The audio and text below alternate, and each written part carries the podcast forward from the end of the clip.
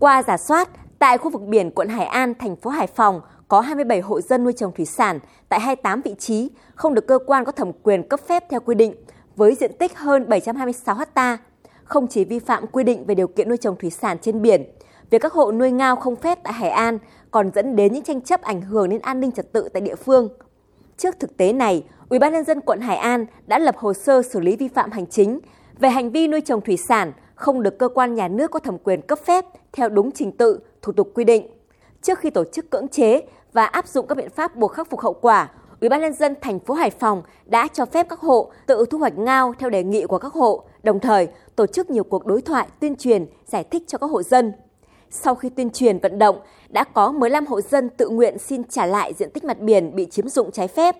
Các hộ nuôi ngao này được Ủy ban nhân dân quận Hải An hỗ trợ trong quá trình tổ chức tháo dỡ tròi canh, thu hoạch ngao thuận lợi. Đối với 12 hộ dân tại 13 vị trí vi phạm chưa chấp hành tháo dỡ tròi, di chuyển tài sản trong 3 ngày từ mùng 8 đến mùng 10 tháng 9, Ủy ban nhân dân quận Hải An tổ chức cưỡng chế theo đúng quy trình quy định và kế hoạch đã thông báo.